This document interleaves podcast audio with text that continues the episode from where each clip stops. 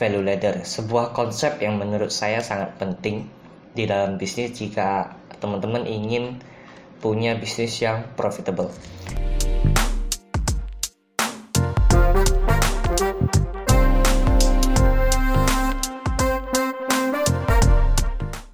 Halo teman-teman, welcome back to Marketing Podcast dengan saya Rebelenda di sini.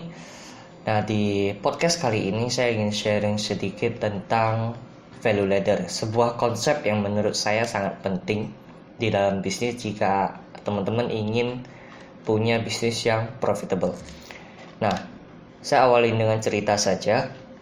Uh, saya punya seorang teman internet marketer yang sudah bertahun-tahun melakukan pemasaran online dia jualannya pinter tapi dia struggling dalam mengakuisisi leads katanya sih gitu ya nah dia meminta saran dari saya bagaimana caranya sih agar ia bisa mengakuisisi lebih banyak leads agar customer service-nya itu agar CS-nya itu bisa closing lebih banyak gitu nah saya kemudian bertanya ke dia e, gimana sih caranya lu narik leads untuk saat ini ya dia bilang dia pakai Facebook Ads, Google Ads sebagai sumber traffic utamanya dia. Terus saya nanya lagi, emangnya berapa cost per acquisition kamu? Ya CPA-nya berapa?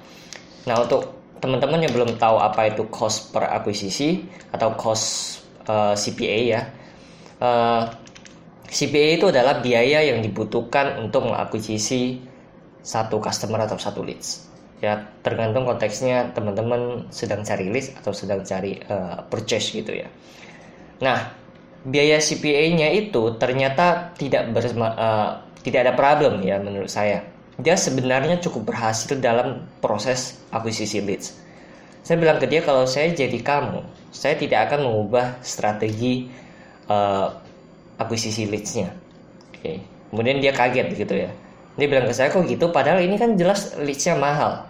Saya lihat ROI-nya itu tidak begitu bagus ya. Return on ad spend-nya juga kecil gitu. Saya kemudian ngambil iPad saya dan menggambar tangga. Dia nanya, what's? Ya, uh, saya bilang itu value ladder atau terjemahan Sundanya itu tangga nilai. Nah, kamu bisa pakai ini untuk uh, memetakan bagaimana kamu berencana untuk melayani customer kamu dari level rendah sampai ke level yang lebih tinggi. Waktu itu saya bilangnya begitu. Nah, teman-teman harus tahu bahwa untuk mempertahankan customer itu jauh lebih murah dibandingkan harus mengakuisisi customer baru. Oke. Catat lagi, biaya untuk mempertahankan seorang customer itu jauh lebih murah dibandingkan harus mengakuisisi customer baru. Jangan salah paham loh ya, akuisisi customer baru itu memang harus menjadi prioritas untuk seorang business owner. Oke. Uh, tapi melayani mereka dengan produk dan jasa yang bisa membantu mereka lebih lagi itu tidak kalah pentingnya. Oleh karena itu teman-teman harus meluangkan waktu untuk membuat value ladder di bisnis teman-teman. Gimana caranya saya membuat value ladder di bisnis saya? Saya gunakan contoh gini aja. Uh, sebut saja bunga ya. Bunga seorang pemilik bisnis digital agency. Kalau saya ingin membuat value ladder untuk bisnis digital agency yang di mana penawaran utama atau core offernya let's say membuat campaign digital untuk kliennya maka saya harus memikirkan value apa yang harus saya berikan dengan harga murah di depan agar calon customer mau mengambil uh, penawaran saya berikutnya gitu loh ya ini yang saya sebut dengan irresistible offer atau penawaran yang susah ditolak Nah, untuk bisnis digital agency, bisa jadi yang ditawarkan di depan itu adalah konsultasi strategi pemasaran gratis, cuma-cuma ya. Jadi, uh, gerbang depannya itu adalah biarin orang datang konsultasi dulu secara cuma-cuma tidak kita pungut biaya. Oke. Okay. Atau dokter gigi contohnya bisa jadi penawaran di depan atau penawaran di gerbang depannya itu adalah untuk membersihkan karang gigi secara cuma-cuma. Oke. Okay. Atau pemilik resto bisa jadi menawarkan promo makan berdua bayar satu. Itu bisa. Nah, tujuannya apa? Tujuannya agar mereka datang dulu ke bisnis saya. Oke. Nah, kita kembali ke si bunga tadi ya. Uh, dia bisnis digital agency, leads datang ke dia atau calon customer datang ke dia kemudian minta konsultasi gratis untuk strategi pemasaran di bisnisnya si customer itu, si calon customer ya. Nah, ketika si bunga berusaha untuk membantu permasalahan marketing yang ada di bisnisnya uh, itu, bisnis kliennya itu, bunga menemukan bahwa bisnis si kliennya itu calon klien ya dalam tahap ini masih calon klien itu ternyata butuh untuk running ads ya butuh menjalankan Facebook Ads atau Google Ads agar bisa menjangkau lebih banyak orang di sekitarnya. Nah dari situlah bunga, menawarkan uh, core offernya, menawarkan penawaran utamanya yaitu membantu si klien menjalankan kampanyenya.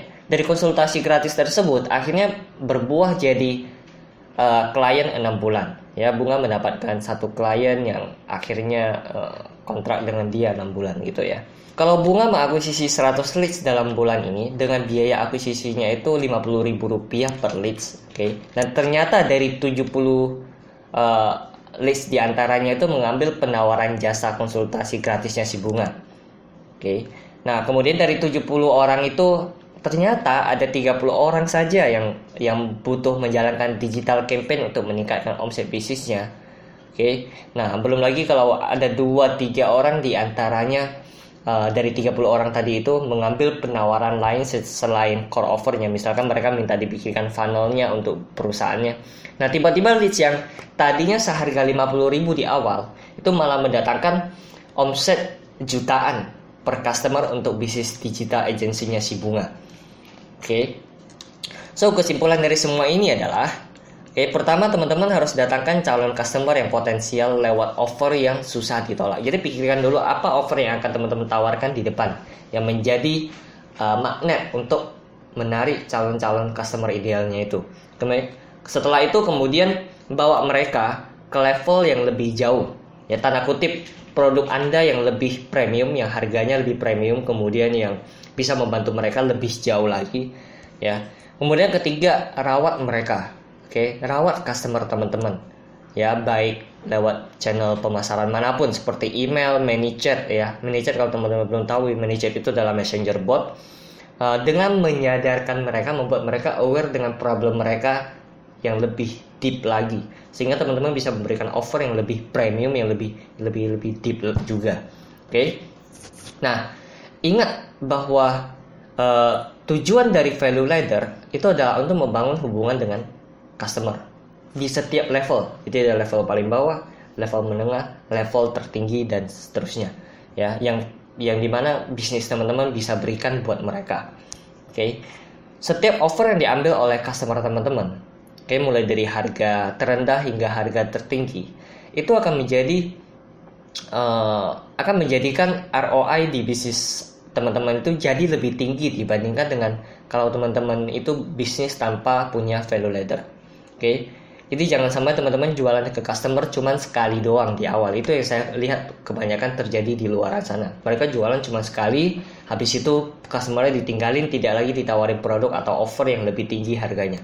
Nah, teman-teman seharusnya merasa bersalah kalau teman-teman tidak jualan ke mereka karena produk teman-teman bisa jadi adalah solusi yang selama ini mereka cari. Oke, okay. uh, eh, saya kira itu aja untuk uh, podcast kali ini. Semoga bermanfaat dan jangan lupa marketing hari ini.